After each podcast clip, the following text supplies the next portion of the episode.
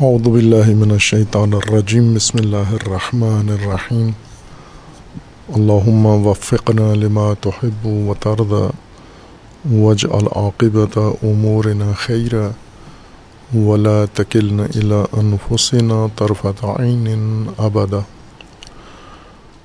رب ادخلنی مدخل صدق و اخرجنی مخرج صدق، واجعل لی من لدنک سلطانا نصیرا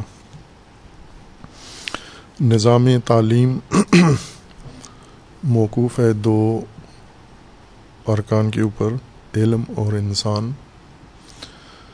اور تعلیم انسان تک، انسان کی حاضر یا آنے والی نسل تک علم پہنچانا، منتقل کرنا تعلیم ہے۔ اور انسان جس تک یہ علم پہنچانا ہے، یہ اللہ تبارک و تعالی کی ایک خاص مخلوق ہے، جسے اللہ نے اپنے ارادے سے خلق فرمایا ہے اور کائنات میں بہت ہی منفرد اور ممتاز خصوصیات کے ساتھ۔ اور وہ جتنی حیثیات و امتیازات انسان کے لیے اللہ تبارک و تعالیٰ نے مقرر فرمائے ہیں، وہ سارے کمال تک پہنچتے ہیں علم کے ذریعے سے۔ علم کو ذریعہ قرار دیا ہے۔ انسان کے اندر موجود تمام صلاحیتوں کی پرورش کے لیے اور تکامل کے لیے۔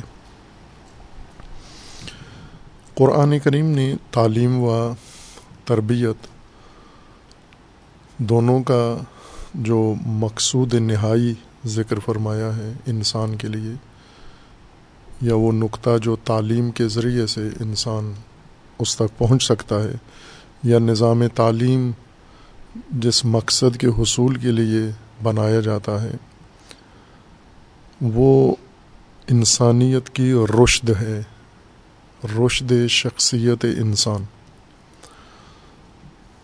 چونکہ مقصد ہی معین کرتا ہے کہ نظام کیسا ہو، یہ پہلے واضح ہو مقصد انسان کے لیے۔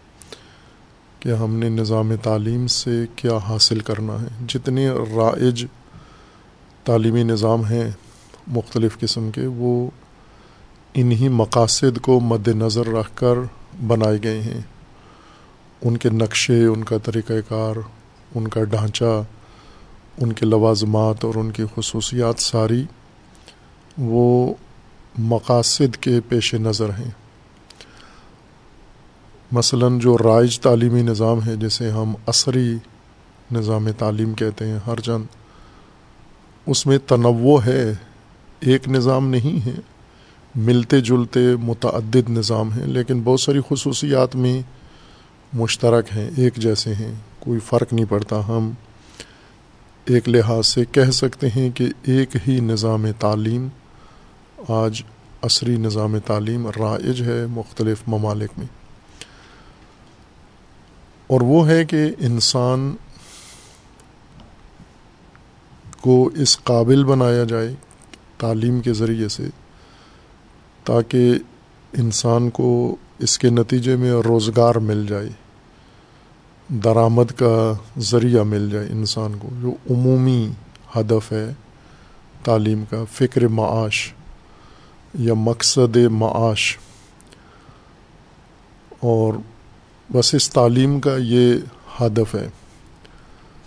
اور اسی مقصود کے لیے انسان یا انسانی نسل کو تعلیم میں ڈالا جاتا ہے۔ تعلیمی نظام بھی اسی مقصود کے لیے بنایا گیا ہے۔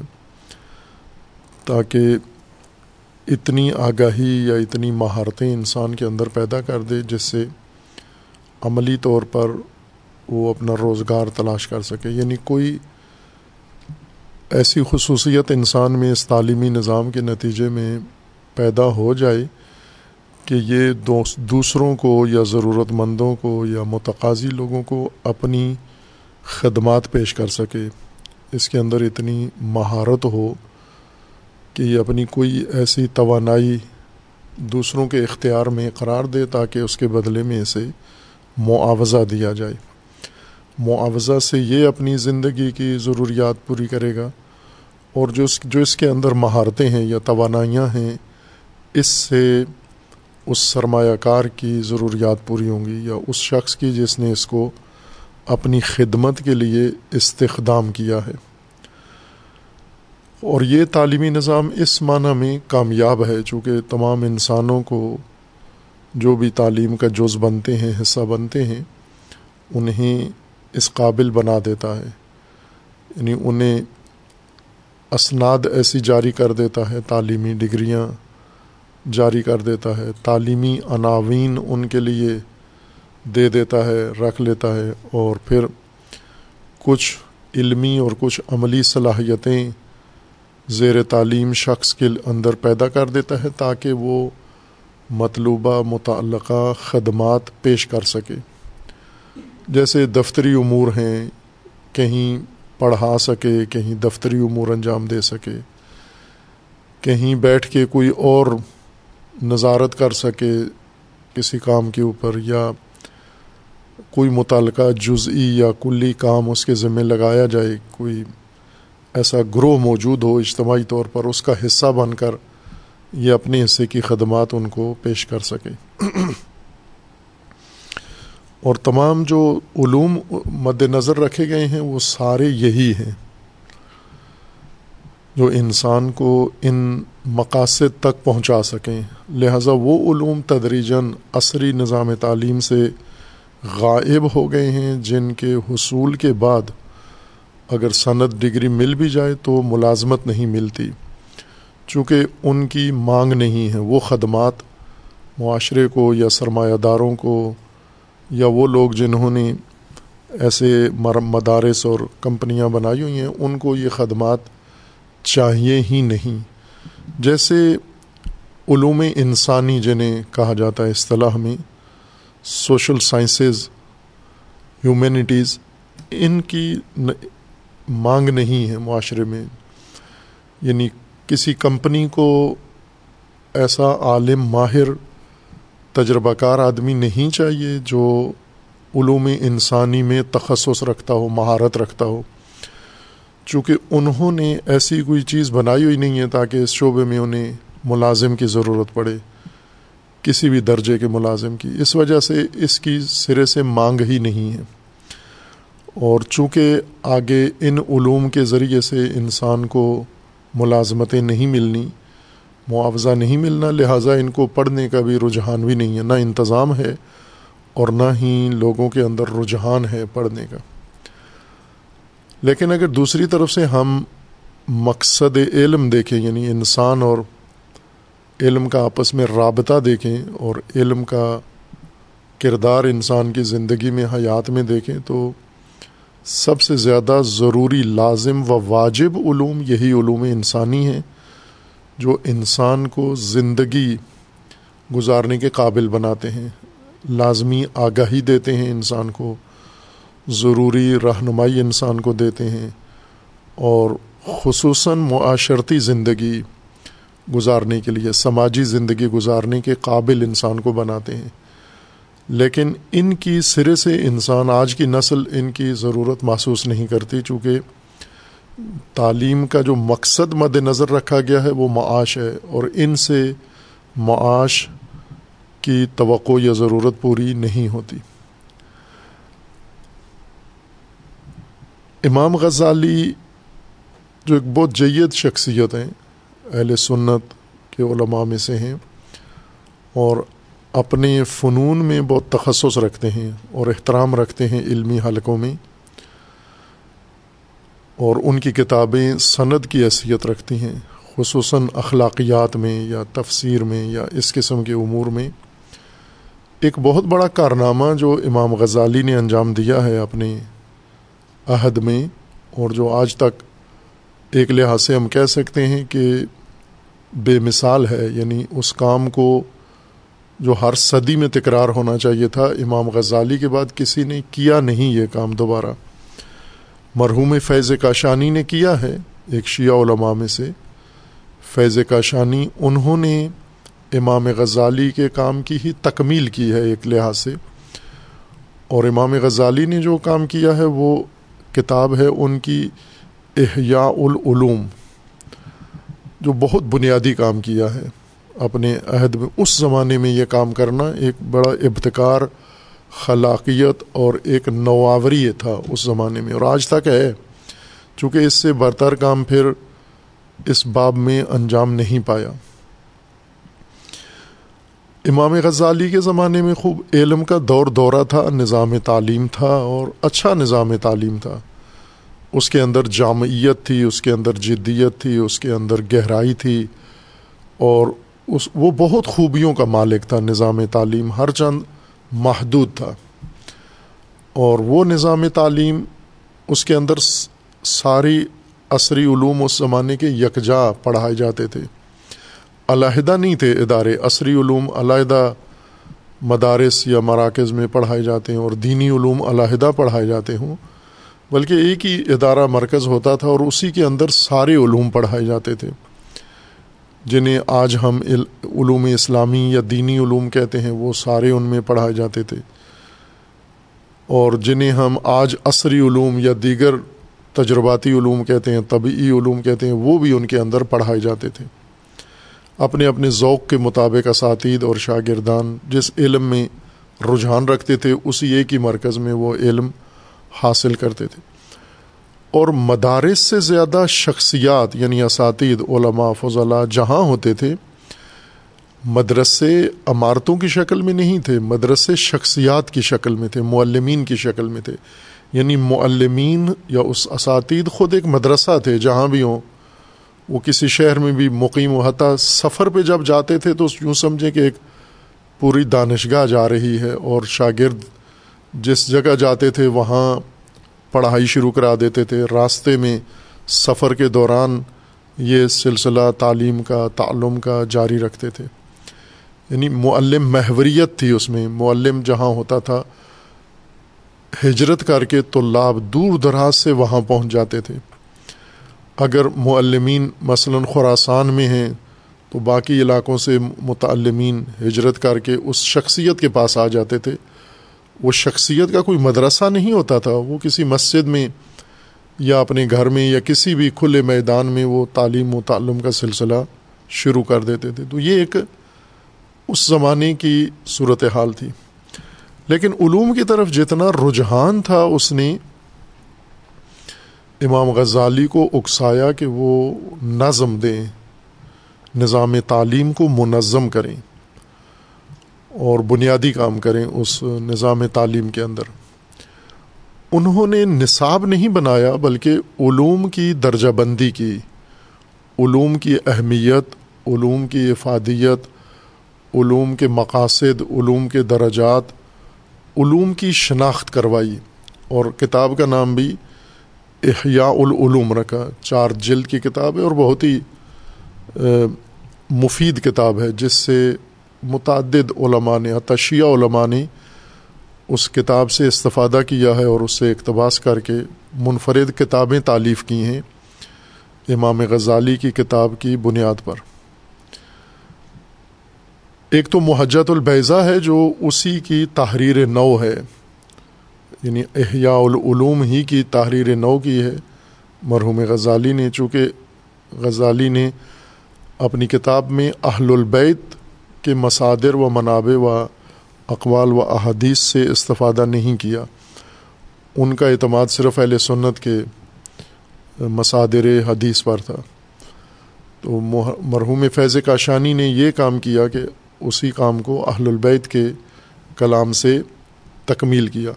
لیکن نتیجہ میں کوئی فرق نہیں پڑا، جس طرح مرحوم غزالی نے اپنے اہل سنت کے منابع سے جو تدوین کی۔ وہی اہل البیت کے منابع سے فیض کاشانی نے بھی وہی کام کیا یا اسی کام کو پیش کیا، آگے صرف منابع اور ماخذ تبدیل کیے۔ احیاء العلوم ایک انقلابی تحول تھا تعلیم کے نظام میں۔ چونکہ جو چیز رائج ہو جاتی ہے، راسخ ہو جاتی ہے، عموماً اس کے بارے میں غور و فکر نہیں ہوتا کہ جو ہم کر رہے ہیں، یہ کیا ہے۔ اس کو بیٹھ کر جائزہ تو لیں ہم۔ اور غزالی نے یہ جرت کی کہ جائزہ لیا، جو کچھ پڑھ رہے ہو، پڑھا رہے ہو، اس کو ایک دفعہ نگاہ تو کر لو کہ یہ کیا کر رہے ہو، اور اس سے نتائج کیا نکل رہے ہیں، کس نوعیت کے علوم ہیں، ان سے نتیجہ کیا لے رہے ہو، آپ مقصد کیا تھا اور کہاں جا پہنچے ہو آپ۔ اس لیے انہوں نے علوم کو علیحدہ علیحدہ کیا، تقسیم کیا۔ اور تقسیم کر کے پھر ان علوم کی شناخت کروائی، پہچان کروائی کہ یہ علوم کس ہدف کے لیے ہیں۔ اور انہوں نے نشاندہی کی، وہ علوم جو انسان کے ہدف ہدف خلقت یا مقصد خلقت کی تکمیل کے لیے ہیں۔ جو علوم انسان کی شخصیت بناتے ہیں، جو علوم انسان کی آخرت سنوارتے ہیں جو علوم انسان کے اندر رشد و تکامل ایجاد کرتے ہیں، وہ علوم۔ اور وہ علوم جو انسان کی معاشی ضروریات پوری کرتے ہیں۔ یعنی وہ علوم جو معاش کے لیے پڑھائے، پڑھے اور پڑھائے جاتے ہیں۔ اور اس میں انہوں نے بہت سارے دینی علوم میں یہ کام کیا کہ دینی علوم کچھ ایسے ہیں جو جن کے اندر رغبت زیادہ ہے، چونکہ اس وجہ سے ہے کہ مرحوم غزالی نے ان کو معیشتی علوم میں شمار کیا۔ یعنی جنہیں آج ہم دنیاوی علوم کہتے ہیں۔ دنیاوی علوم سے مراد یہ ہے کہ جنہیں پڑھ کر انسان کو صرف ملازمت ملنی ہے، جاب ملنی ہے، ورنہ نہ انسان کے اندر ان علوم نے کوئی تبدیلی لانی ہے، نہ باہر معاشرے کے اندر ان علوم کا کوئی کردار ہے، سوائے ملازمت کے اور معاوضے کے ان علوم کا کوئی نتیجہ نہیں ہے۔ اور یہ کام انہوں نے انجام دیا ہے احیاء العلوم میں بعض دینی علوم جو جن کی طرف رجحان زیادہ ہے اور وہ تشخیص دیتے ہیں کہ یہ اس وجہ سے نہیں پڑھے جاتے کہ ان سے دین سیکھا جاتا ہے یا دینی اہداف و مقاصد ان سے حاصل ہوتے ہیں۔ اور وہ اسی لیے تاکید کرتے ہیں کہ مثلا علم اخلاق جس کے وہ خود متخصص ہیں اخلاقیات کے بہت ماہر ہیں غزالی اور اسی طرح کے کچھ اور دیگر جو علماء ہیں جو علم اخلاقیات میں ایک درجہ حجیت کا رکھتے ہیں، سند کا درجہ رکھتے ہیں۔ جیسے خواجہ نصیر الدین توسی ہیں، جیسے ابن مسکو راضی ہیں اور اسی طرح امام غزالی ہیں اور چند اس سطح کے لوگ۔ جو علم اخلاقیات میں ایک صنعت کی حیثیت رکھتے ہیں۔ اس میں انہوں نے ذکر کیا ہے کہ ان علوم کی طرف رجحان نہیں ہے یا ان علوم کی رونق نہیں ہے۔ افراد اپنے ذاتی رجحان کی وجہ سے ان کی طرف رجوع کرتے ہیں، لیکن جو نظام تعلیم ہے وہ لوگوں کو اس طرف نہیں لے کے جا رہا اور نظام تعلیم میں اس علم کی بنیاد پر کوئی نظام نہیں بنا ہوا، پرورش کا نظام نہیں ہے۔ اس وجہ سے انہوں نے یہ تجزیہ کیا کہ یہ علوم چونکہ دنیاوی فائدہ ہے ان کے اندر، اس وجہ سے لوگ وہ دینی علوم جو دنیا کے مقاصد کے لیے حاصل کیے جاتے ہیں، ان کو زیادہ ترجیح دیتے ہیں۔ اور اگر وہ ہم امام غزالی کا لکھا ہوا فارمولہ ضابطہ لیں تو آج بھی وہی صورت حال ہے۔ یعنی جن علوم کو علم دین کے طور پر زیادہ ترجیح دی جاتی ہے، ان کے تمام فوائد دنیاوی ہیں۔ یعنی ان کا ماحصل انسان کو وہ نہیں ہے جس کے لیے اللہ تبارک و تعالیٰ نے علم انسان کے لیے مقرر کیا۔ پس اہداف در اصل نظام تشکیل دلواتے ہیں اور اہداف نظام کا ڈھانچہ معین کرواتے ہیں۔ چونکہ ہدف پہلے مد نظر رکھ کر اس کے حصول کے لیے وسائل فراہم کیے جاتے ہیں، طریقہ کار بنائے جاتے ہیں اور اس طریقہ کار سے اس ہدف کے حصول کے لیے کوشش کی جاتی ہے۔ اور یہ ضروری ہے یہ جائزہ۔ نظام تعلیم کا اور علوم کا ہر صدی میں جائزہ ضروری ہے کہ یہ علوم جو اس صدی میں رائج ہیں یا پڑھائے جا رہے ہیں اور پڑھائے جائیں گے، آیا آج کی صدی اور آج کے زمانے کے مقاصد و اہداف و ضرورتیں یہ علوم پوری کر رہے ہیں یا نہیں کر رہے؟ خوب، زیر امام غزالی جیسا شخص چاہیے جو اس طرح کا جائزہ لے سکے یعنی تمام علوم پر عبور رکھتا ہو، تمام علوم پر تسلط رکھتا ہو، تمام علوم کی گہرائی جانتا ہو اور تمام علوم کے مبانی بھی جانتا ہو، بنیادیں بھی جانتا ہو اور ان کے مقاصد بھی جانتا ہو اور ان کے مسائل سے بھی آشنائی رکھتا ہو۔ ورنہ لا علمی کی وجہ سے ممکن ہے کسی علم کو وہ ترجیح دے جبکہ وہ ترجیح نہ رکھتا ہو یا کسی علم کو وہ غیر ضروری قرار دے جبکہ وہ بہت ہی ضروری علم ہو۔ تو ظاہر ہے یہ ہر ایک کے لیے ہر ایک کی بس کی بات نہیں ہے۔ یہ اسی سطح کا عالم یہ کام انجام دے سکتا ہے، لیکن یہ ہوتا نہیں۔ عموماً ہم جائزہ نہیں لیتے۔ مثلا جیسے آج ہمارے ملک میں جو نظام تعلیم ہے، ان نظام تعلیم کا کوئی بیٹھ کر اس طرح سے جائزہ نہیں لیتا کہ یہ ہماری ضرورتیں پوری کر رہے ہیں۔ یہ علوم یا یہ نظام تعلیم یا فقط ایک خانہ پوری ہے، فقط ایک کام ہے جو چل رہا ہے دیکھا دیکھی بھیڑ چال کے تحت اور اسی کے اندر سارے منسلک ہو رہے ہیں اور ایک جیسے نتیجے لے رہے ہیں۔ مثلا پڑھتے کچھ اور ہیں، کرتے کچھ اور ہیں جا کر۔ جو پڑھا ہے اس کے مطابق زندگی ان کی نہیں گزر رہی۔ مثلا علوم دین پڑھ کے پھر آ جانا، دوسرے کاموں میں جو علم دین پڑھے بغیر بھی انسان انجام دے سکتا ہے۔ تو علم دین حاصل کر کے تو پھر انسان کو وہ میدان ملنا چاہیے جس کی اس نے تیاری کی ہے، پڑھ کے آمادگی پیدا کی ہے، صلاحیتیں اور مہارتیں اپنے اندر ایجاد کی ہیں، خدمات بھی اسی موضوع کی جا کر پیش کرے۔ لیکن ایسا نہیں ہو رہا۔ لہٰذا علوم حاصل کیے جاتے ہیں نام کے لیے تاکہ ایک علماء میں نام آ جائے۔ ڈاکٹر کہلائیں اسکالر کہلائیں کہلائیں، پڑھے لکھے لوگ کہلائیں۔ لیکن جب عملی زندگی میں ان علوم کا نتیجہ دینے کا وقت آتا ہے تو وہ کسی اور شعبے میں انتخاب کر لیتے ہیں، چونکہ اس میں بھی علم کی اتنی ضرورت نہیں سمجھی جاتی۔ قرآن کریم نے انسان کی زندگی کے لیے یا انسان کے وجود کے لیے ایک عنوان پیش کیا ہے رشت کے نام سے۔ اور دو عنوان ہیں تقابل کے ساتھ رشت وغی اور انسان کے لیے رشت کو تعلیم کا و تربیت کا مقصد قرار دیا ہے۔ یعنی تعلیم و تربیت سے ہم جو نتیجہ لینا چاہتے ہیں، وہ انسان کی رشد ہے یا انسانی رشد ہے یا انسانی شخصیت کی رشد ہے یا انسانی سماج کی رشد ہے۔ رشد اجتماع یہ ہدف ہے تعلیم کا۔ متعدد آیات ہیں قرآن کریم کی، جن کے اندر اللہ تبارک و تعالیٰ نے اس کو ایک رشت کے رشت کو ایک مقصد کے طور پر بیان فرمایا ہے۔ مثلا ایک تعلیمی نمونہ جو قرآن کریم نے ذکر کیا ہے، تربیتی و تعلیمی وہ حضرت موسیٰ علیہ السلاۃ وسلام کا ہے۔ حضرت موسیٰ علیہ السلام کو اللہ تبارک و تعالیٰ نے ایک اجتماعی کردار دینا چاہا بے حیثیت نبی و امام۔ اور بہت ہی بنیادی کردار، جس نسل کے اندر حضرت موسیٰ کی ولادت ہوئی اور پرورش ہوئی، اور اللہ تعالیٰ نے حضرت موسیٰ کے ذریعے جو اس قوم کے اندر تبدیلی کا ارادہ کیا اور حضرت موسیٰ کو اس کا وسیلہ اور اس کے لیے ایک ذریعہ کے طور پر انتخاب کیا اور پھر موسیٰ علیہ السلام کو اس کے لیے آمادہ بھی کیا، تیار بھی کیا کہ یہ ہدف ہے جسے آپ نے حاصل کرنا ہے۔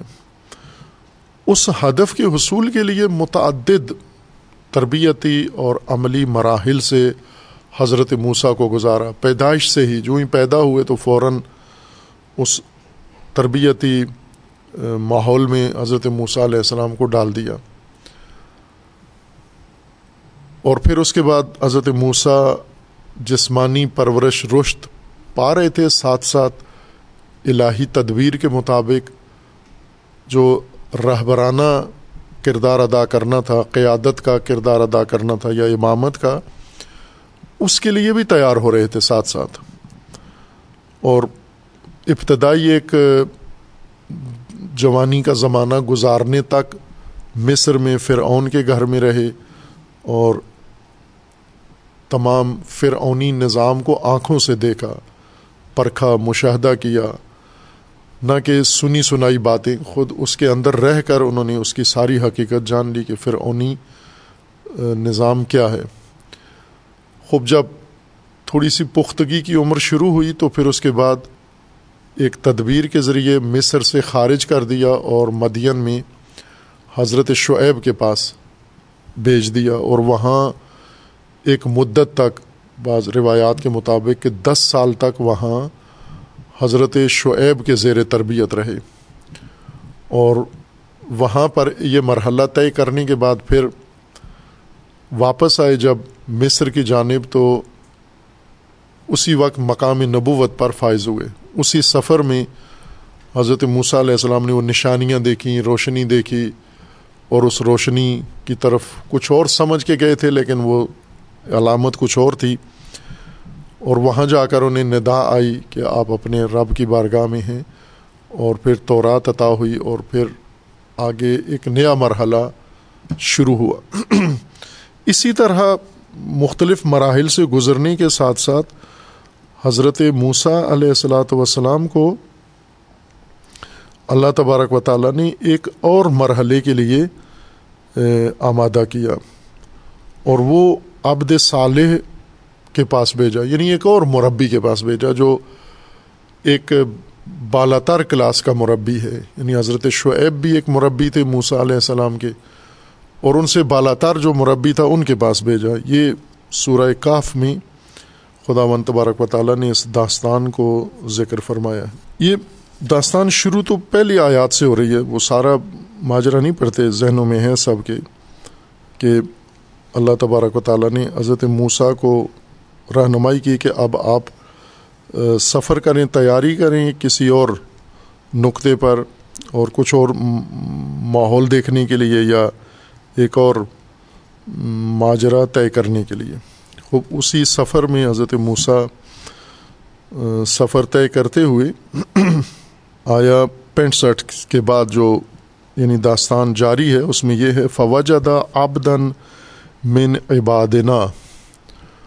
وہاں اس گھاٹ پہ پہنچ کے یا اس دریا کے اس حصے میں پہنچ کے فوجدہ آبدن من عبادنا عطینہ ہوں رحمتاً من عندنا و علم نہ ہو ملدن علم عبد کے پاس، ہمارے عباد میں سے ایک عبد کے پاس موسا پہنچ گئے اپنے ساتھی کے ساتھ۔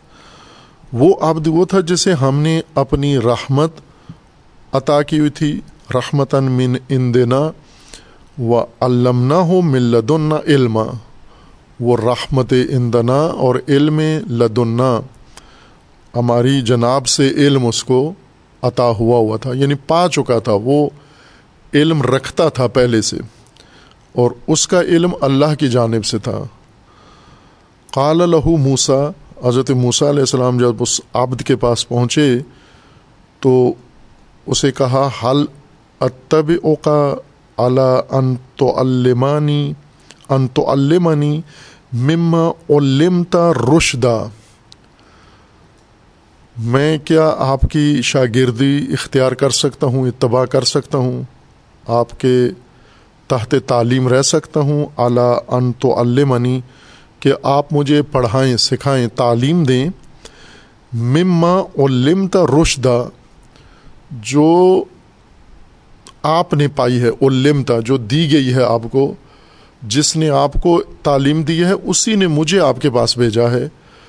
اور جو رشت آپ کو تعلیم دی گئی ہے، وہی رشت آپ مجھے تعلیم دیں۔ اس کام کے لیے میں آپ کا شاگرد بن سکتا ہوں، آپ کی پیروی کر سکتا ہوں، آپ کے ساتھ رہ سکتا ہوں۔ قالا ان کا لن تستی مائی صبرا اس عبد نے، استاد نے موسیٰ علیہ السلام شاگرد کو کہا کہ آپ میں اتنی طاقت نہیں ہے، استطاعت نہیں ہے کہ آپ میرے ساتھ صبر کر سکیں۔ یعنی یہ تعلیم ایک صبر آزما مرحلہ، استقامت والا راستہ ہے۔ اور آپ میں مجھے نہیں لگتی وہ وہ صبر اور وہ استقامت کہ آپ یہ پورا دورہ اس تعلیم کا طے کر سکیں۔ آپ، مجھے آپ میں نظر نہیں آ رہا۔ وقع تصبر و علا معلم توحت بہی خبرا اور تو صبر کر بھی کیسے سکتا ہے اس چیز پر جس جس کی خبر ہی نہیں ہے تجھے۔ چونکہ خبر نہیں ہے، دوسری طرف سے بے خبری ایک طرف سے اور بے خبری کے عالم میں پھر صبر کرنا، استقامت دکھانا کہ مجھے تو خبر نہیں ہے لیکن مجھے جب نہیں ہے خبر تو میں کچھ عکس العمل بھی نہ دکھاؤں، زبان بھی نہ کھولوں، اعتراض بھی نہ کروں، لب بھی نہ کھولوں میں، سیکھوں، دیکھوں آخر میں نتیجہ کیا نکلتا ہے۔ کالا ستجدنی ان شاء اللہ صابرن ولا آسی اللہ کا امرا۔ انہوں نے کہا، نہیں، میرے اندر استقامت ہے اور آپ پائیں گے مجھے صابر اور میں لا آسی اللہ کا امرا۔ میں کوئی نافرمانی آپ کے امر کی نہیں کروں گا۔ اور پھر یہ سلسلہ چلتا رہا۔ ہماری باس اسی پہلی آیت میں ہے، آیت چھیاٹ ساٹھ میں ہے۔ قال لہو موسا حل اتب اوقا اللہ ان تو المنی مما علم ترشدہ کیا ممکن ہے میں آپ کا شاگرد بن جاؤں، آپ کا پیروکار بن جاؤں؟ اس بات اس باپ باب میں کہ آپ مجھے سکھائیں مما علم تھا جو آپ کو تعلیم دی گئی ہے اور وہ ہے رشت، وہ رشت جو آپ کو ملی ہے، وہ رشت مجھے بھی مل جائے۔ تعلیم ایسی مجھے دیں کہ رشت جس تعلیم سے آپ کے اندر رشت آئی ہے، وہ رشت میرے اندر بھی آ جائے۔ اور مجھے بھیجا گیا ہے اس کورس کے لیے، اس درجۂ تعلیم کے لیے، اس اعلیٰ تعلیم کے لیے مجھے بھیجا گیا ہے تاکہ میں آپ کے پاس آ کر یہ مرحلہ طے کروں۔ خوب اور اس کے علاوہ قرآن کریم میں متعدد آیات ہیں جن میں اللہ تبارک و تعالیٰ نے یہ اصطلاح استعمال کی ہے اور اس آیا میں اسے ہدف تعلیم قرار دیا ہے۔ رشت کو تعلیم کا مقصد قرار دیا ہے۔ یعنی موسا تعلیم لینے گئے ہیں ایک بڑے معلم سے جو اللہ نے اس کو یہ خصوصیت دی تھی کہ اس کے پاس علم لدنی تھا۔ اور رحمت من ان دلہ تھی۔ لہٰذا وہ رشت یافتہ تھا خود اور اب رشت کے لیے موسا کو رہنمائی کی اور موسا پہنچ گئے اس تک۔ لیکن جو رشت تک پہنچانے والی تعلیم ہے وہ بڑی صبر آزما ہے۔ ڈگری آسان ہے، ڈگری تک پہنچانے والی تعلیم چند سال ہے، اس میں معلم کا کام بھی آسان ہے، متعلم کا کام بھی آسان ہے۔ یعنی ایک طرح سے ہم یوں کہیں کہ ایک شرابی تعلیمی نظام ہے جس میں جو پڑھنے والا ہے وہ کسی مقام تک نہیں پہنچتا سوائے سند کے، ڈگری کے۔ اور جو کچھ دینے والا ہے اس کا بھی کام آسان ہے چونکہ وہ بھی کوئی اتنی بھاری چیز نہیں شاگرد کو بتا رہا، بلکہ اس کو ڈگری لینے کے طریقے بتا رہا ہے، امتحان پاس کرنے کے طریقے سکھا رہا ہے۔ اور امتحانی سوالات کے جوابات کی تیاری کراتا ہے، اس کو ایک طرح سے سال بھر استاد اپنے مضمون میں۔ تو یہ بہت آسان کام ہے۔ اس میں صبر کی ضرورت نہیں ہے، بلکہ مکر زیادہ کارآمد ہے۔ اگر مکر یعنی وہ تدبیر، وہ خفیہ طریقے اندازے کے امتحان پاس کرنے کے جو طریقے ہیں وہ ہیں، دونوں جگہ ہیں، دونوں تعلیمی نظام میں ہیں۔ عصری تعلیمی نظام میں بھی ہیں، دینی تعلیمی نظام میں بھی ہیں، امتحان پاس کرنے کے گر سکھانا۔ اس کے لیے صبر کی ضرورت نہیں ہے، استقامت کی ضرورت نہیں ہے۔ رشت سے کیا مراد ہے قرآن کریم کی؟ عربی لفظ ہے اور اس کا تقابل قرآن کریم میں غائی کے ساتھ کیا گیا ہے۔ قد طبعین رشد و من الغی، رشد اور غی دونوں واضح ہو چکے ہیں۔ یعنی رشد ہے اور اس کے مقابلے میں غی ہے۔ رشد عربی لغت کے لحاظ سے اور اسی معنی میں قرآن نے بھی یہ لفظ استعمال کیا ہے۔ ذہنی پختگی کو کہتے ہیں رشد۔ یعنی ایسی قابلیت انسان کے اندر آ جائے، ایسی فراست آ جائے، ایسی فہم آ جائے سوجھ بوجھ آ جائے جس کے نتیجے میں انسان راستوں میں سے صحیح راستہ ڈھونڈ سکے۔ مثلا مختلف راستے ہیں، مختلف سمت میں جاتے ہیں۔ مطلوبہ، ہماری مطلوبہ سمت میں کون سا راستہ جاتا ہے؟ جس فراست اور جس فہم کے ذریعے سے انسان یہ صحیح راستہ تشخیص دیتا ہے، اس کو رشت کہتے ہیں۔ اسی ذہنی قابلیت کو، ذہنی پختگی کو، اس فراست کو، سوجھ بوجھ کو رشت کہتے ہیں۔ اور پھر ہر معاملے میں یعنی ہر مسئلے میں جہاں دوسروں کو سمجھ نہ آ رہی ہو کہ یہ معاملہ کیسا ہے، اس میں صحیح رائے کیا ہے، اصل واقعیت کیا ہے، صحیح صورت کیا ہے۔ وہ بہت سارے لوگ ہوتے ہیں جو مردد ہوتے ہیں، کنفیوز ہوتے ہیں کہ صحیح صورت حال کیا ہے، انہیں پتہ نہیں ہے کیا ہے۔ جس کو قرآن ضال کہتا ہے ضلالت کہتا ہے۔ ہم ضال بہت برے معنی میں استعمال کرتے ہیں۔ یعنی بہت ہی بدکار آدمی، فاسد آدمی گناہ کار آدمی اور جہنمی انسان کو کہتے ہیں ضال لیکن یہ ہدایت کے مقابلے میں ہے۔ ہدایت جس کو منزل اور راستے کی واضح نشانیاں مل گئی ہوں ہادی واضح نشانیوں کو کہتے ہیں۔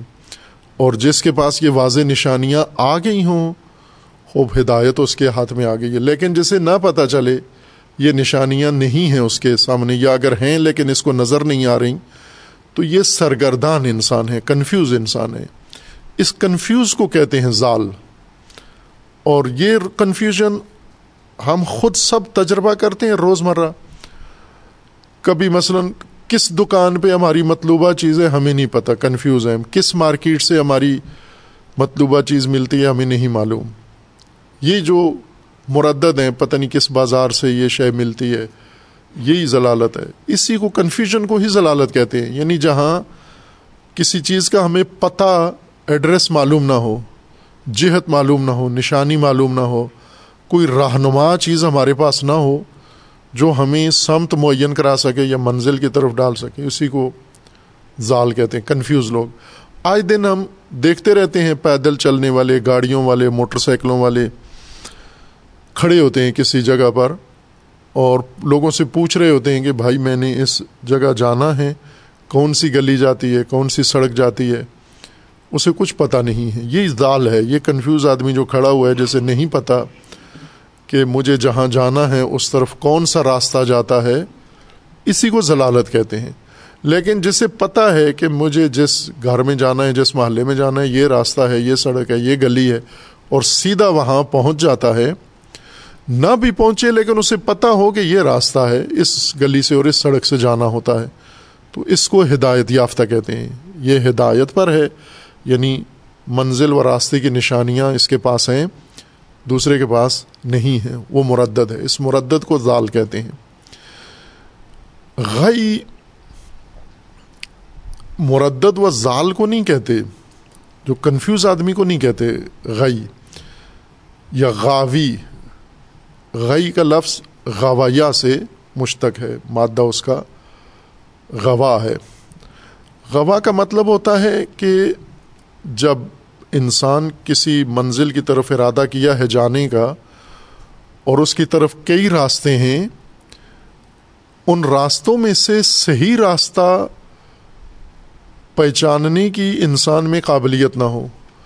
اور ہمیشہ جب بھی یہ راستہ چنے، غلط راستہ چن لیتا ہے، الٹی گلی سے چلا جاتا ہے۔ کئی لوگ ہیں ایسے، وہ خود کہتے بھی ہیں کہ میں جب بھی اس علاقے میں آتا ہوں تو مجھے راستے کا پتہ نہیں چلتا۔ میں غلط گلی میں چلا جاتا ہوں، غلط سڑک پر چلا جاتا ہوں، غلط راہ پر چلا جاتا ہوں۔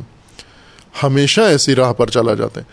اگر انسان کو پتہ نہ ہو کہ کدھر جانا ہے، کہاں نہیں جانا، یہ کنفیوژن ہے، یہ ضلالت ہے یہ۔ لیکن اگر انسان اپنی توانائیاں، اپنی صلاحیتیں، اپنی سارا زور لگا کے اور غلط راستہ چن لے، اس کو روایت کہتے ہیں۔ یہ غی ہے۔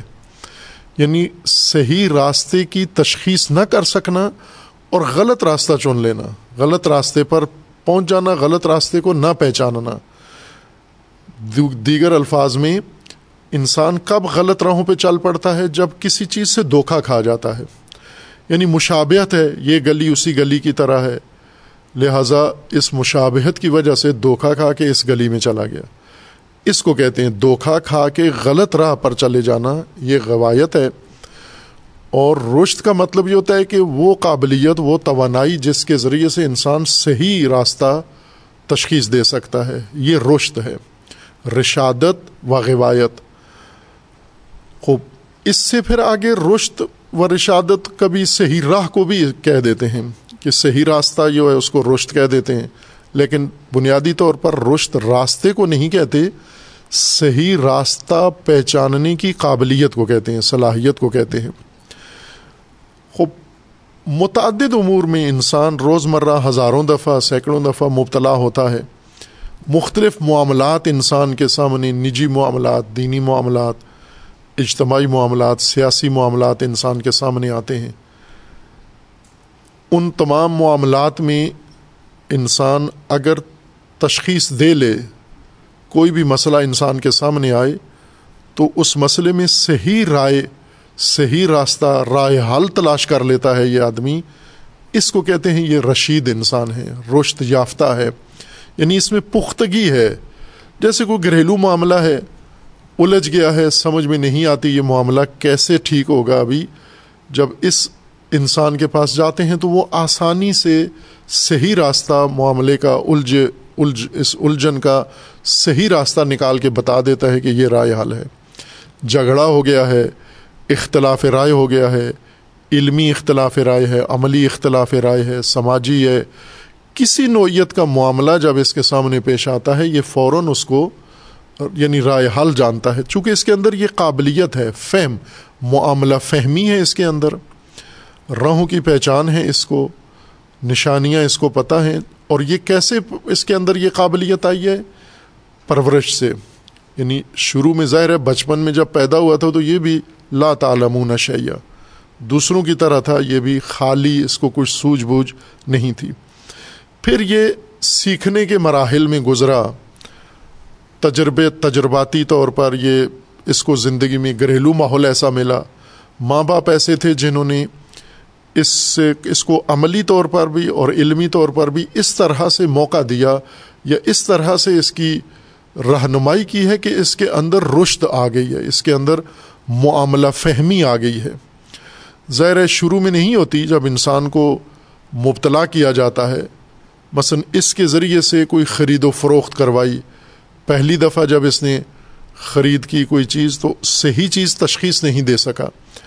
مثلاً بازار میں گیا، فروٹ خریدنے کے لیے، سبزی خریدنے کے لیے، ناقص لے آیا، مہنگی لے آیا، جو چیز چاہیے تھی وہ نہیں لے کر آیا، دوسری کوئی لے آیا، پہچان نہ ہونے کی وجہ سے۔ خوب، اس کو ڈانٹ ڈپٹ نہیں ہوئی تمبی نہیں ہوئی، سزا نہیں ملی، بلکہ اس کی رہنمائی کی گئی کہ یہ چیز جو آپ لائے ہیں، یہ وہ چیز نہیں ہے۔ دو، دوسری چیز بتائی گئی، یہ نمونہ کہ یہ اصل ہے، یہ اس کے مشابے ہے، یہ صحیح نہیں ہے۔ تو اس سے اس نے ایک سیکھ لیا ایک نقطہ، صحیح چیز کو پہچاننے کی علامتیں اس کے اندر آ گئیں۔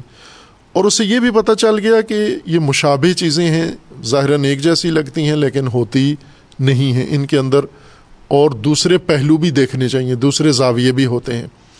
اور اس طرح روز مرہ کے تجربات سے روز مرہ کے سیکھنے سے، آموزش سے، تعلیم سے آہستہ آہستہ اس شخص کے اندر پختگی آ جاتی ہے۔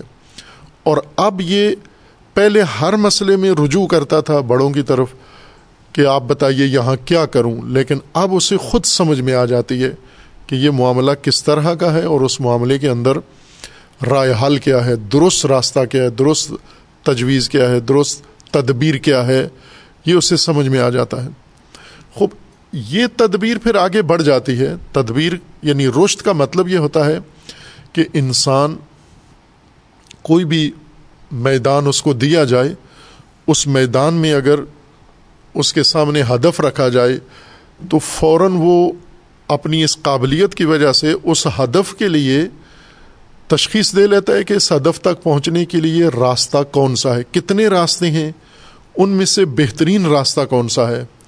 جو ہدف مجھے دیا گیا ہے، جو میدان میرے سپرد کیا گیا ہے، جو ذمہ داری مجھے دی گئی ہے اس ذمہ داری کو نبھانے کے کتنے طریقے ہیں؟ مثلا مجھے ایک ادارہ دیا گیا ہے، مجھے ایک اسکول دیا گیا ہے، مجھے ایک مدرسہ دیا گیا ہے، مجھے ایک مسجد دی گئی ہے، مجھے ایک مجموعہ لوگوں کا دیا گیا ہے کہ میں نے اس کو ایک مقصد تک پہنچانا ہے یا یہ ادارہ چلانا ہے۔ خوب، اس کو چلانے کے کتنے طریقے ہیں؟ یہ اس کے پاس موجود ہوں اور ان میں سے جو بہترین طریقہ ہے۔ روزمرہ کی بنیاد پر یا مجموعی طور پر بہترین کا اس کو علم ہے۔ سب راستوں سے واقفیت ہے، ان میں سے بہترین کی تشخیص کی قابلیت اس کے اندر موجود ہے۔ اور پھر جب تشخیص دے لیتا ہے، اب اس کو اجرا کرنا ہے، اس پر عمل درآمد کرنا ہے اور کروانا ہے۔ عمل درآمد کرنے کے لیے بھی اس کے پاس مختلف راستے ہیں، دوسروں کے تجربے ہیں، تجاویز ہیں آرا ہیں۔ ان میں سے بہترین تجویز، بہترین راستہ، بہترین تجربہ انتخاب کرنے کی اس میں صلاحیت موجود ہے۔ دوسرے لفظوں میں، رشید انسان رشت یافتہ انسان اس کو کہیں گے جو آج کی اصطلاح کے مطابق جو ہدف کے حصول کے لیے خود منصوبہ بنا سکتا ہو پلاننگ کر سکتا ہو، ایک بہترین پلاننگ کرنے والا ہو۔ پلاننگ کا مطلب یہ ہوتا ہے کہ اسے ساری چیزوں کی خبر ہے، اطلاع ہے، آگاہی ہے۔ لمبے راستے بھی پتہ ہیں، پیچیدہ راستے بھی پتہ ہیں، مہنگے راستے بھی پتہ ہیں، دشوار راستے بھی پتہ ہیں۔ افراد کی اس کو پوری شناخت ہے۔ کام چور افراد ہیں، دیانتدار افراد ہیں، قابل اعتماد افراد ہیں، سست عنصر افراد ہیں، مخلص افراد ہیں، غیر مخلص ہیں، ریاکار ہیں۔ یہ ساری تشخیص افراد کی اس کو ہے۔ اب اس نے ان افراد میں سے افراد چننے ہیں۔ یہ قابلیت اس کے اندر ہے کہ جب تدبیر کرے گا، آ کر پلاننگ کرتا ہے، اس میں وسائل، آسان راستے، وسائل، مفید افراد اور جو زمان، زمانہ طبقہ بندی کرتا ہے، زمانہ معین کرتا ہے کہ اتنے زمانے کے اندر ان وسائل اور ان افراد کے ذریعے سے میں نے یہ وقت حاصل کر، مثلا میرے پاس اتنے گھنٹے ہیں۔ اور اتنا سفر ہے میرے پاس، اس سفر کو میں اگر اس راستے سے جاؤں تو آدھا سفر بھی طے نہیں ہوگا۔ اس وسیلے کے ساتھ جاؤں تو آدھا سفر بھی طے نہیں ہوگا۔ لیکن اگر میں راستہ بدل دوں، دوسرا اختیار کروں، وسیلہ دوسرا اختیار کروں، تو میں آدھے وقت میں پہنچ جاؤں گا۔ بعد بعد والا یا باقی آدھا وقت بچ بھی جائے گا میرے پاس۔ اسی طرح وسائل جب اس کو وسائل دیتے ہیں کہ یہ آپ کے پاس خرچہ ہے، اس خرچے سے یہ کام چلاؤ۔ تو وہ تدبیر کر لیتا ہے۔ روش رشید انسان اس کو کہتے ہیں کہ اس کو پتہ ہے کہ میں یہ ان وسائل سے اگر یہ یہ چیزیں لوں تو آدھا خرچہ پورا ہوگا، آدھا مجھے کہیں اور سے لینا پڑے گا۔ لیکن اگر میں تھوڑی تدبیر کروں، تبدیل کروں اپنی پلاننگ تو اس خرچے میں سے اپنا ہدف بھی حاصل کر لوں گا اور بہت سارا پیسہ بچا بھی لوں گا میں۔ کسی اور کام کے لیے بچا لوں گا۔ اسی سے میں دوسرا کام بھی کر سکتا ہوں۔ یہ رشت کہلاتی ہے، یہ قابلیت ذہنی انسان کی اس کو رشت کہتے ہیں یہ۔ غی کا مطلب یہ ہوتا ہے کہ یہی قابلیت نہیں ہے انسان میں، بلکہ دھوکھے میں آ جاتا ہے، اغوا ہو جاتا ہے، اغوا یعنی بہک جاتا ہے۔ کوئی بھی اس کو ایسی علامت جب نظر آتی ہے تو وہ سمجھتا ہے یہ درست راستہ ہے جبکہ وہ نہیں ہوتا۔ مثلا، غلط آدمی کا مشورہ مان لیتا ہے، غلط آدمی سے متاثر ہو جاتا ہے۔ اغوا کس طرح ہوتا ہے؟ انسان جب غلط لوگوں سے ہم متاثر ہو جاتے ہیں، غلط آرا سے متاثر ہو جاتے ہیں، غلط تجاویز ہمیں اچھی تجاویز لگتی ہیں۔ وہ یہی دھوکہ ہے کہ ایک غلط بات ہو رہی ہے اور میں یہ سمجھتا ہوں کہ بڑے اخلاص کے ساتھ ہو رہی ہے۔ اغوا ہے، بہک جاتا ہے انسان۔ کئی دفعہ یہ ہمارا تجربہ ہوگا سب کا کہ ہم ایک اچھی نیت سے گئے لیکن ایک غلط فیصلے یا غلط قدم اٹھا کے آ گئے کیوں؟ اسی محفل میں بیٹھے ہوئے کسی ایک شخص نے غلط تجویز دی۔ ہم بڑے متاثر ہوئے اس سے کہ یہ تو بڑا مخلص آدمی ہے، بڑا درد مند آدمی ہے۔ اور ہم بہک گئے اس کی بات سے اور اس کے ہم نوا بن گئے۔ ہم نے بھی اس میں شرکت کر دی۔ یہ اغوا ہو گیا، یہ روایت ہے، یہ غی ہے۔ بہکا ہوا انسان دھوکھے میں آیا ہوا انسان، یا دھوکھے کی وجہ سے انتخاب کیا گیا راستہ۔ غی دھوکھے میں آ کر جو راستہ انسان دھوکھے میں ضروری نہیں، شعوری طور پر آئے۔ غیر شعوری طور پر انسان زیادہ دھوکھا کھاتا ہے کہ جس چیز کو صحیح سمجھ رہے تھے، جن علامتوں کو صحیح سمجھ رہے تھے، وہ صحیح نہیں تھیں، وہ غلط تھیں۔ اور ہم نے ان پر اعتماد کیا، بھروسہ کیا، اور ان کی وجہ سے ہم نے ایک راستہ اپنا لیا۔ قرآن کریم کا تعلیم کا ہدف یہ ہے، مقصد یہ ہے کہ انسان، ہر انسان، عورت ہے، وہ مرد ہے، لڑکا ہے، لڑکی ہے، اس کے اندر یہ پختگی آئے، یہ رشد آئے اس کے اندر۔ یہ فراست اور یہ قابلیت اس کے اندر پیدا ہو۔ نظام تعلیم کا بڑا ہدف و مقصد یہ ہے کہ اس رشت تک، قابلیت تک انسان کو پہنچائے، زیر تعلیم انسان کو۔ ظاہر رائج تعلیمی طریقہ وہ غی روایت والا طریقہ ہے دھوکھے والا طریقہ ہے۔ یعنی اس طرح تعلیمی احساس قاضب بچوں کے اندر، جوانوں کے اندر پیدا کر رہے تھے کہ وہ اپنے آپ کو روشت یافتہ سمجھتے ہیں۔ لیکن جب عملی زندگی میں آتے ہیں، ان سے کوئی کام سدھرتا نہیں ہے۔ متعلقہ تخصص جس کام میں ہے، وہ نہیں کر سکتے۔ چونکہ پختگی نہیں آئی۔ تعلیم کا مقصد یہ پختگی انسان کے اندر ایجاد کرنا ہے۔ اور ظاہر ہے کہ یہ پختگی صرف درسوں سے نہیں آتی، اگر معلم فقط گفتاری معلم ہے یعنی شاگرد کو تجرباتی درس نہیں دیتا، تجربہ نہیں کرواتا، تو صرف گفتگو سے تو کبھی پختگی نہیں آتی۔ نہ درس کہنے سے پختگی آتی ہے، نہ درس سننے سے پختگی آتی ہے۔ اب شہید متحری رحمۃ اللہ علیہ کی کتاب ہے تعلیم و تربیت اسلامی اور بہت اعلی کتاب ہے، بہت عمدہ کتاب ہے۔ اصل میں ان کی مجالس ہیں، تقریریں ہیں، لیکن اس کو کتابی شکل دے دی گئی ہے۔ اس کے اندر جو نکات انہوں نے بہت خوبصورت بیان کیے ہیں۔ اگر اللہ توفیق دے تو انشاءاللہ اس کتاب کے اقتباس بھی یا اس کا پورا متن ہی پڑھا جائے تو زیادہ مفید ہے۔ تشریحات کے ساتھ البتہ۔ اس میں شہید متحری ایک نقطہ یہی فرماتے ہیں کہ تعلیم، خصوصاً وہ مدرسے کے عہدے کی تعلیم کے بارے میں نقادی کرتے ہیں کہ ایک نظام رائج ہمارے حوضوں میں یہ ہے کہ زیادہ پڑھنا، زیادہ استادوں کے پاس پڑھنا، زیادہ سالوں میں پڑھنا، تو وہ فرماتے ہیں کہ بعض ایسے لوگ ہیں جو پڑھتے ہی رہتے ہیں، پڑھتے ہی جاتے ہیں اور اس زیادہ کثرت سے پڑھنے کو فضیلت سمجھتے ہیں اپنے لیے کہ کب سے پڑھ رہے ہیں، یہ سالوں سے، یہ بیس سال سے پڑھ رہے ہیں، یہ پچیس تیس سال سے پڑھ رہے ہیں۔ تو شہید متاری فرماتے ہیں کہ یہ اتنا تو تعلیمی دورانیہ نہیں ہونا چاہیے۔ دہائیوں پر محیط، بیس سال پڑھنا، تیس سال پڑھنا، فلاں سال پڑھنا۔ تعلیم کی محدود مدت ہے، اس مدت میں تعلیم شاگرد کو اپنے مقصود تک پہنچا دے۔ اور یہ جو پڑھتے ہی جاتے ہیں، وہ یہ فرما رہے تھے، میں ان لوگوں کا معتقد نہیں ہوں، انہیں نہ میں طالب علم سمجھتا ہوں، نہ ان کو معلم سمجھتا ہوں، نہ عالم سمجھتا ہوں۔ شہید متحری ان کے منکر ہیں کہ یہ معتاد ہیں ایک طرح کے، نشئی ہو گئے ہیں درسوں کے اور پڑھتے ہی جاتے ہیں۔ ہمارے استاد معظم حضرت اللہ عظمہ جوادی عملی دامہ ضلع علی وہ یہ فرماتے ہیں کہ کچھ ایسے ہیں جو پڑھ شاگرد ہیں، پڑھتے ہیں شاگرد تر ہوتے جاتے ہیں۔ وہ پڑھ کے آپ کو استاد ہونا چاہیے، لیکن وہ کہتے ہیں کہ اور مزید شاگرد ہوتے جاتے ہیں۔ مثلا حوصلہ شک نہیں کرتے تھے برخلاف دیگر اساتید کے استاد معظم کے درس میں جو پرانے شاگرد تھے، وہ ان کی حوصلہ افزائی نہیں کرتے تھے۔ کبھی بھی کہ یہ ابھی تک پڑھ رہا ہے۔ یعنی استاد جوان تھے جب پڑھانا شروع کیا شاگرد نوجوان تھا۔ اب استاد بھی بڑھاپے میں پہنچ گئے، شاگرد بھی بڑھاپے میں پہنچ گئے اور ابھی بھی پڑھ رہا ہے ان کے پاس۔ تو وہ حوصلہ افزائی نہیں کرتے تھے۔ وہ یہ کہتے تھے، یہ کچھ بھی نہیں ہے، یہ شاگرد تر ہوتا جا رہا ہے۔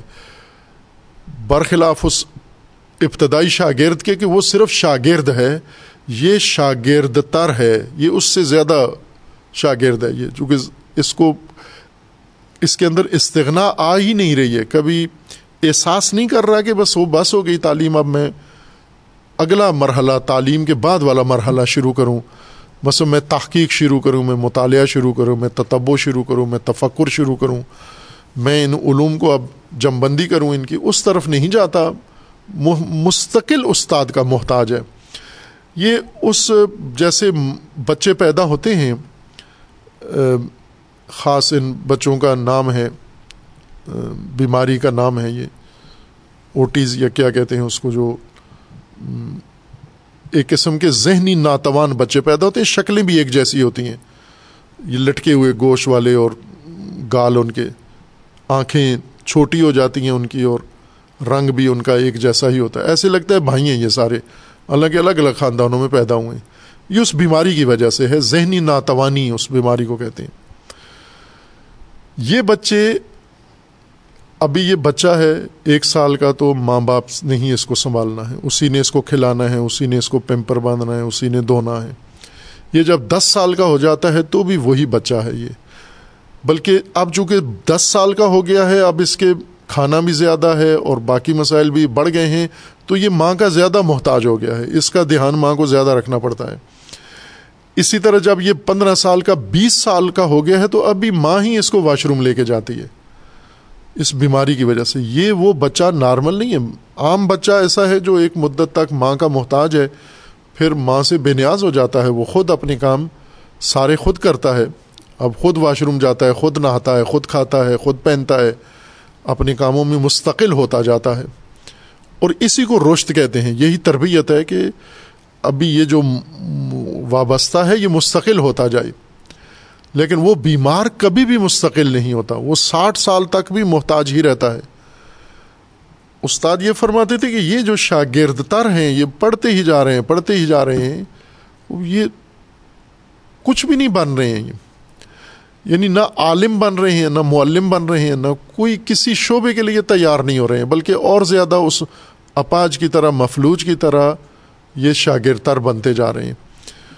اور لوگ خوش ہوتے ہیں، ظاہر ہے جس کے درس میں بوڑھے بوڑھے شاگرد بیٹھے ہوئے ہیں تو وہ اور بہت خوش ہوتا ہے کہ بڑے سینئر طلاب بیٹھے ہوئے ہیں۔ حضرت استاد وہ ان کی حوصلہ افزائی نہیں کرتے تھے وہ کہتے تھے بس طالب علم جب اپنا طالب علمی کا زمانہ طے کر گیا ہے تو اب اگلے مرحلے میں جائے، اپنی مستقل تحقیقات کرے یا جو بھی اس کو کرنا ہے وہ کام انجام دے۔ مقصود یہ تھا کہ رشت نہیں آتی۔ پڑھتے ہی جاتے ہیں، پڑھتے ہی جاتے ہیں، قابلیت پیدا نہیں ہوتی۔ کون قابلیت پیدا کرے؟ نظام تعلیم۔ تعلیم سے قابلیت پیدا ہوتی ہے۔ یہ پختگی ذہنی تعلیم سے آتی ہے۔ لیکن نہ اس رائج تعلیم سے جو طوطے بناتی ہے یا جو انسان کو فقط ایک لکیر کا فقیر بناتی ہے، بلکہ یہ وہ تعلیم ہے جیسے حضرت موسیٰ علیہ السلام کو اس عبد خدا نے درس دیے، تین درس دیے، بس تین ہی برداشت نہیں کر سکے حضرت موسیٰ۔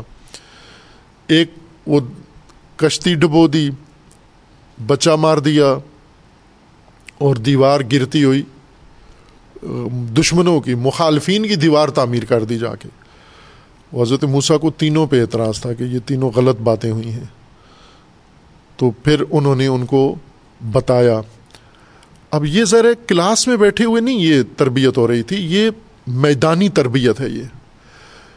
ہمارے تعلیمی نظام سے میدانی تربیت حذف ہو گئی ہے، ختم ہو گئی ہے۔ نظام تعلیم جو غیر مؤثر ہو گیا ہے، فقط اسناد دینے والا و کاذب احساس پیدا کرنے والا نظام ہے۔ اس کی وجہ یہ ہے کہ اس کا مقصد رشت نہیں ہے۔ رشت کے لیے میدانی تعلیم ضروری ہے۔ کمرے کے اندر بیٹھ کے درسی تعلیم، کتابی تعلیم بھی ضروری ہے۔ لیکن اس کے ساتھ ساتھ میدانی تعلیم، جیسے انبیاء کرام کبھی بھی کلاس روم میں نہیں درس دیتے تھے۔ مثلاً رسول اللہ صلی اللہ علیہ وآلہ وسلم مسجد النبی میں دیتے تھے درس، لیکن وہ نہ کلاس روم بنا کر کے یہاں ٹائم مقرر ہے آنے جانے کا، بلکہ وہ بھی ایک میدان تھا۔ مسجد النبی ایک میدانی درس گاہ تھی۔ زیادہ تر رہنمائی حضور نے ان کو میدان میں کی ہے۔ مثلاً زندگی کا کوئی بھی میدان پیش آیا ہے، خواہ وہ جنگ ہے، وہ سل ہے، وہ سفر ہے، وہ حضر ہے، مختلف مواقع ہیں، گرمی ہے، سردی ہے، وہ خوشی ہے، وہ غمی ہے، جب یہ میادین سجتے تھے، ان کے اندر حضور ان کو تعلیم دیتے تھے اور وہ میدانی تعلیم ان کی قابلیت میں اضافہ کر دیتی ہے۔ اور یہ طریقہ تعلیم زیادہ موفق تھا یعنی اس میں زیادہ تر شاگرد پڑھ جاتے تھے رشت پا لیتے تھے۔ جو رائج تعلیمی نظام ہے، اس میں بہت کم ہے تناسب۔ رشت کا تناسب بہت کم ہے۔ کہ مثلاً اگر سو بچے کو تعلیم دی جائے تو ایک، وہ بھی احتمالاً ایک میں رشت پیدا ہوتی ہے۔ ننانوے، وہ اسی طرح بغیر رشت کے فارغ و تحصیل ہو کے آگے نکل جاتے ہیں۔ تعلیمی اس مرحلے سے بھی باہر چلے جاتے ہیں۔ اور جب تعلیمی مرحلے سے باہر گئے ہیں تو اب رشت یافتہ بھی نہیں ہے۔ غیر رشت یافتہ میدان میں چلا گیا ہے۔ اب یہ کیا کرے گا؟ رشت کے مقابلے میں ہے روایت یہ غاوی ہے۔ اس نے غی ہی کرنا ہے۔ یعنی بہکا ہوا اور جو کام کرے گا بہکاوا ہی پھیلائے گا۔ یعنی جو کام کرے گا لوگوں کو درست کی تشخیص تو نہیں ہے اس کے اندر۔ جس کو درست کہہ کر بتا رہا ہوگا وہ غلط ہوگا۔ خود بھی دھوکے میں ہے لوگ بھی دھوکے میں ہیں۔ تو یہ روایت اس کی اس کی زندگی کا معمول بن جائے گی اور یہ اب لوگوں کا رہنما بھی بن گیا ہے، لوگوں کا معلم بھی بن گیا ہے، عالم بھی بن گیا ہے۔ ممکن ہے یہ آگے خطیب بھی بن جائے۔ اور بہت ساری ذمہ داریاں سماجی اس غاوی کے اندر پاس آ جائیں اور یہ غی پھیلاتا رہے اس طرح دھوکا۔ اور وہ دھوکا آج اگر ہم دیکھیں موجودہ نسل کتنی دھوکا کھائے ہوئے۔ یعنی روایت کا درجہ پیرامیٹر مقرر کر کے ہم دیکھیں، یہ سب ضعف نظام تعلیم کے اندر ہے۔ رشت نہیں پیدا ہوئی۔ مثلا جتنا تناسب ہے پڑھنے کا، کتنے، مثلا ہم پورے پاکستان میں دیکھیں، ان پچیس کروڑ عوام میں سے کتنے کروڑ ابھی زیر تعلیم ہیں۔ اسکولوں میں، دانشگاہوں میں، مدرسوں میں، ان میں اس اتنے کروڑ افراد میں سے ہم رشت یافتہ کو تلاش کریں۔ جو پڑھ کے فارغ ہو چکے ہیں، جو زیر تعلیم ہیں، تو تناسب بہت کمزور ہے، بہت نیچے ہے۔ لیکن روایت میں مبتلا کثرت ملے گی ہمیں۔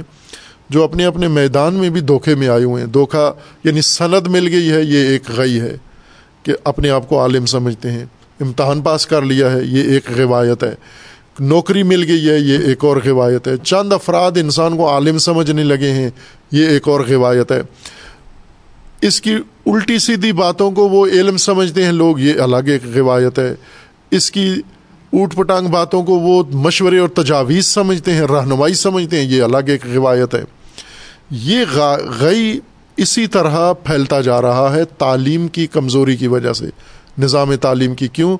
کہ نظام تعلیم جب بنایا گیا ہے تو اس میں رشد شخصیت ہدف کے طور پر مراد نہیں ہے جبکہ قرآن تعلیم کو رشت کے لیے مقرر کر رہا ہے کہ یہ نبی خدا ہیں، یہ نبی خدا خود اللہ کے بارگاہ میں تعلیم حاصل کر رہے ہیں، لیکن میدانی تعلیم ضروری ہے موسا کے لیے۔ پختگی موسا میں میدانی تعلیم سے آئی ہے۔ نہ صرف اگر آیات ہی نازل ہوتی رہتی تو ان سے وہ پختگی نہیں آنی تھی۔ خدا ون تبارک و تعالیٰ نے، یا ایک اور آیت ہے، وہ بھی زیادہ خوبصورت ہے اسی سورہ کی، جو اصحاب کاف کے بارے میں ہے، کہ یہ جب اصحاب کاف ایک متدین طبقہ ہے، جوان ہیں، فاسد معاشرے کے اندر، گمراہ معاشرے کے اندر غی معاشرے میں ایک طبقہ ہے جنہیں اللہ تبارک و تعالیٰ نے ہدایت دے دی ہے اور ان کے اندر رشد آ گئی ہے۔ سورہ کاف میں آیا دس میں ہے کہ ان کے اندر رشد آ گئی ہے اور اپنے آپ کو انہوں نے ان گمراہوں سے محفوظ رکھا، پنہان رکھا، لیکن آخر کار یہ کشف ہو گئے۔ معلوم ہو گیا کہ یہ خدا پرست ہیں، ان تاغوتوں کو معلوم ہو گیا۔ خوب، یہ اپنی نجات کے لیے، بچت کے لیے، شہر سے اور آبادی سے اور دشمنوں کے نرغے سے نکلے اور پہاڑ میں گئے اور وہاں ایک غار میں جا کر انہوں نے پناہ لے لی۔ سورہ کاف میں آیا دس۔ ہے آیا نو میں ہے کہ ام حسب تا ان اصحاب الکاف و رقیم قانومن آیات نا عجبا۔ اد آ ولفتیہ تو الکاف۔ یہ فتیہ، یہ جوانوں کا گروہ ہو۔ یہ آئے کاف میں، اس غار میں۔ قانومن آیات نا عجبا۔ یہ ہماری عجیب آیات میں ہیں۔ از از آ از آ ولفتیہ تو الکاف فقالو کاف میں جب غار میں آ گئے، اب باہر ظاہر ان کے پیچھے دشمن لگا ہوا ہے، فوجیں ہیں پیچھے، پولیس ہے ان کے پیچھے۔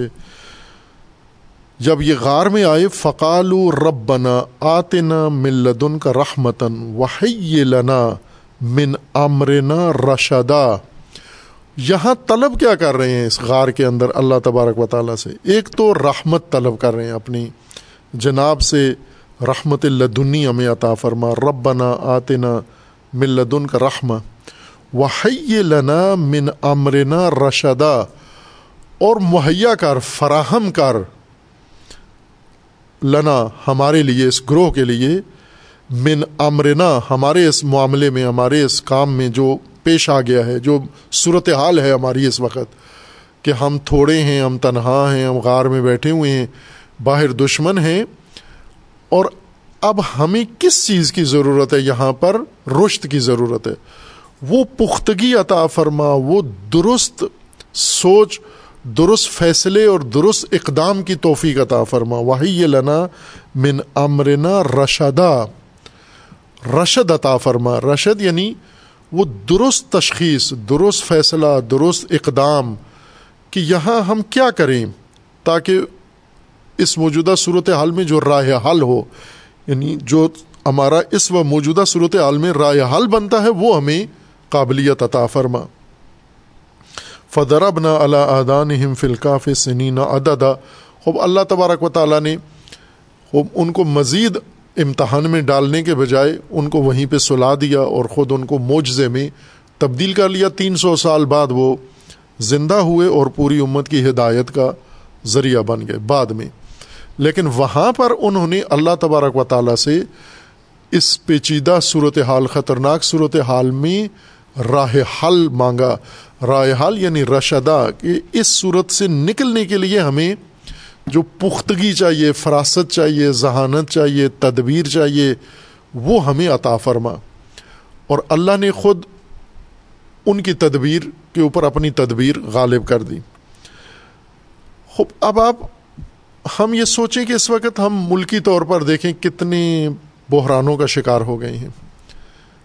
یہ بحران کیوں ہیں؟ چونکہ جن کے ہاتھ میں مملکت ہے، یہ تعلیم یافتہ طبقہ ہیں۔ جس نظام تعلیم سے فارغ ہو کر رہے ہیں، اس نے انہیں رشت نہیں دی، انہوں نے ان کو غوایت دی ہے۔ یہ فارغ و تحصیل نظام غی ہیں یعنی دھوکھا باز، دھوکھے میں خود اور دھوکھا دینے والے۔ دھوکے کا مطلب یہ نہیں کہ جان بوجھ کر کرتے ہیں دھوکھا یعنی جس کو صحیح سمجھ رہے ہیں وہ غلط ہے۔ صحیح کو غلط کو صحیح سمجھنا یعنی غلط راستے کو صحیح سمجھ پہ چل پڑنا، اسی کو دھوکا کہتے ہیں، یہی غائی ہے۔ یہ وہ طبقہ ہے جس کے پاس کوئی رائے حل نہیں ہے۔ وہ اسی طرح ہم باقی فارغ و تحصیل مثلا مذہبی فارغ و تحصیل طبقہ کو دیکھیں، علماء کرام۔ مختلف مسالک کے علماء کرام، مختلف جمعیتوں کے کیا رائے حل ہے ان کے پاس؟ اپنی جمعیت کا رائے حل ہے۔ نجات کا، دنیاوی نجات کا، اخروی نجات کا، ملکی نجات کا، سیاسی، کسی کے پاس رائے حل نہیں ہے۔ کیوں نہیں ہے؟ چونکہ رائے حل رشت کا نام ہے۔ رائے حل تشخیص دینا اس کو رشت کہتے ہیں۔ خوب، یہ رشت والا سفر طے نہیں کیا۔ یہ رشید نہیں ہے۔ جس طرح فرعون کا امر فرعون رشید نہیں ہے، اس میں رشت نہیں ہے یعنی اس میں پختگی نہیں ہے۔ وہ خام ہے، اس کے اندر غوایت ہے، گمراہی ہے، مکر ہے اس کے اندر۔ خوب، یہ ضعف رشت کا یہ ہر جگہ نمایاں ہے کہ جب قومی لیڈروں میں ضعف ہو، غوایت ہو دھوکھا ہو رشت نہ ہو، وہ قوم کو کدھر لے کے جا رہے ہیں، کیا کر رہے ہیں، اور ان کے پیچھے جو لائن لگی ہوئی ہے، وہ کدھر جا رہے ہیں۔ اس لیے قرآن کریم نے ہدف تعلیم کا رشت کو رکھا ہے کہ تعلیم سے زیر تعلیم فرد کے اندر یہ قابلیت پختگی، زندگی گزارنے کی آ جائے، ذمہ داریاں نبھانے کی آ جائے۔ یعنی اس کو راہ حل باہر سے نہ بتانا پڑے، خود راہ حل اس کے اندر آ جائیں۔ اتنی پختگی اس میں آ جائے کہ جیسا کہ بسا اوقات ہوتا ہے، لوگ تجربہ کار لوگ اپنے اپنے میدان میں جہاں لوگ پھنسے ہوتے ہیں، جب ان کے پاس آتے ہیں، وہ ایک جملے میں سارا مسئلہ حل کر دیتے ہیں ان کا۔ یہی صاحبان روشت ہیں۔ اور قرآن کا فرمانا یہ کہ اس مرحلے تک تعلیم پہنچائے، نظام تعلیم رشت تک پہنچائے۔ وہ نظام تعلیم ظاہر ہے، وہ میدانی بھی ہو، تجرباتی بھی ہو، جس کو دوران تعلیم فرد، زیر تعلیم شخص، اس کو مبتلا کیا جائے، اس کے اوپر یہ ذمہ داریاں ڈالی جائیں۔ اس کو میدانی تربیت کا موقع دیا جائے اور اس کے اوپر نظارت کی جائے تاکہ وہ یہ کام کرے، ابتدا میں کرے گا، غلط کرے گا، پھر اس کی رہنمائی کی جائے، پھر کروایا جائے، پھر تھوڑی اس میں غلطی ہو جائے گی ناپخ کرتے کرتے ایک دن پختہ ہو جائے گا۔ جس دن پختہ ہو جائے، اس دن فارغ و تحصیل ہے یہ۔ اس دن اسے آپ اجتماعی ذمہ داری، دینی ذمہ داری، سماجی ذمہ داری سونپ سکتے ہیں۔ اب یہ معلم بن سکتا ہے۔ اس کے پاس شاگرد کو بیچ سکتے ہیں کہ جا اس کے پاس، چونکہ وہ رشت یافتہ ہے، اس کے پاس جا کے تو تعلیم حاصل کر۔ باقی بعد میں وہ صلی اللہ علیہ۔